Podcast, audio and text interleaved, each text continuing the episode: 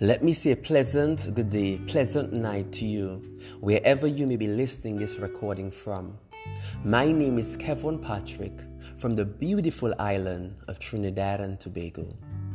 I greet you in the wonderful and precious name of our Lord and Savior, Jesus Christ. Let me say welcome to my podcast, Focus.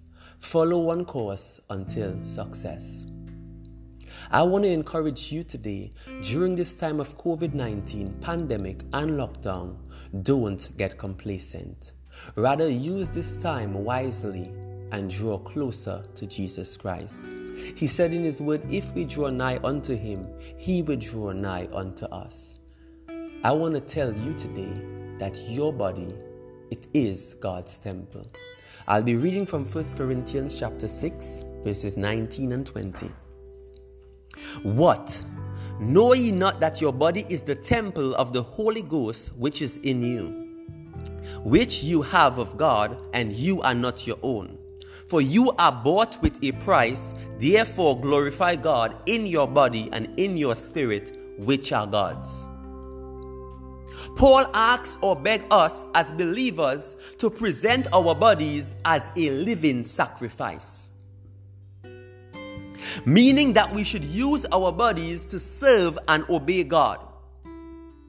Such holy means to be set apart for God's intended use.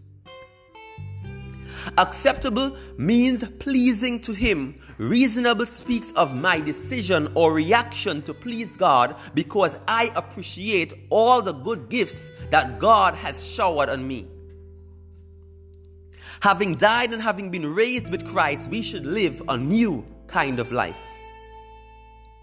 Neither yield ye your members as instruments of unrighteousness unto sin, but yield yourselves unto God, as those that are alive from the dead, and your members as instruments of righteousness unto God. We are not to present the parts of our bodies as a means of sinning. For example, our hands our mouth is not to be used for stealing or our mouth for telling lies. Rather, we should use them to sing praises unto God, speak the truth, and use our hands to work for God. Ways to bring glory to God have a relationship with Him. For God so loved the world that He gave His only begotten Son, that whosoever believeth in Him should not perish but have everlasting life. For God sent not his Son into the world to condemn the world, but that the world through him might be saved. And he's very much interested in saving souls today. Lift up his name. Christ speaking, if I be lifted up, I will draw all men unto me. Love others. By this shall all men know that you are my disciples if you have love one for another. And now abideth faith, hope, love, these three, but the greatest of these is love. Faith enables us to come to God, but love enables us to imitate Him, have a Christ like mind, be Christ like. In all thy ways acknowledge Him, and He shall direct thy path. Worship God in spirit and in truth. But the hour cometh, and now is when the true worshippers shall worship the Father in spirit and in truth. For the Father seeketh such to worship him. My friends, our Father is coming back for prepared people. My question is Are you ready?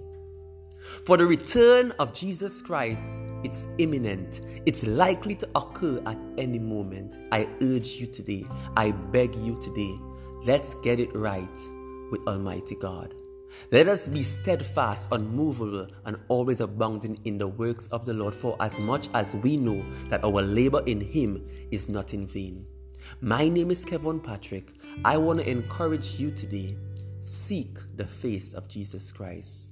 May His face shine upon you, and may He grant you divine peace, blessings upon your life. God bless you. Shalom.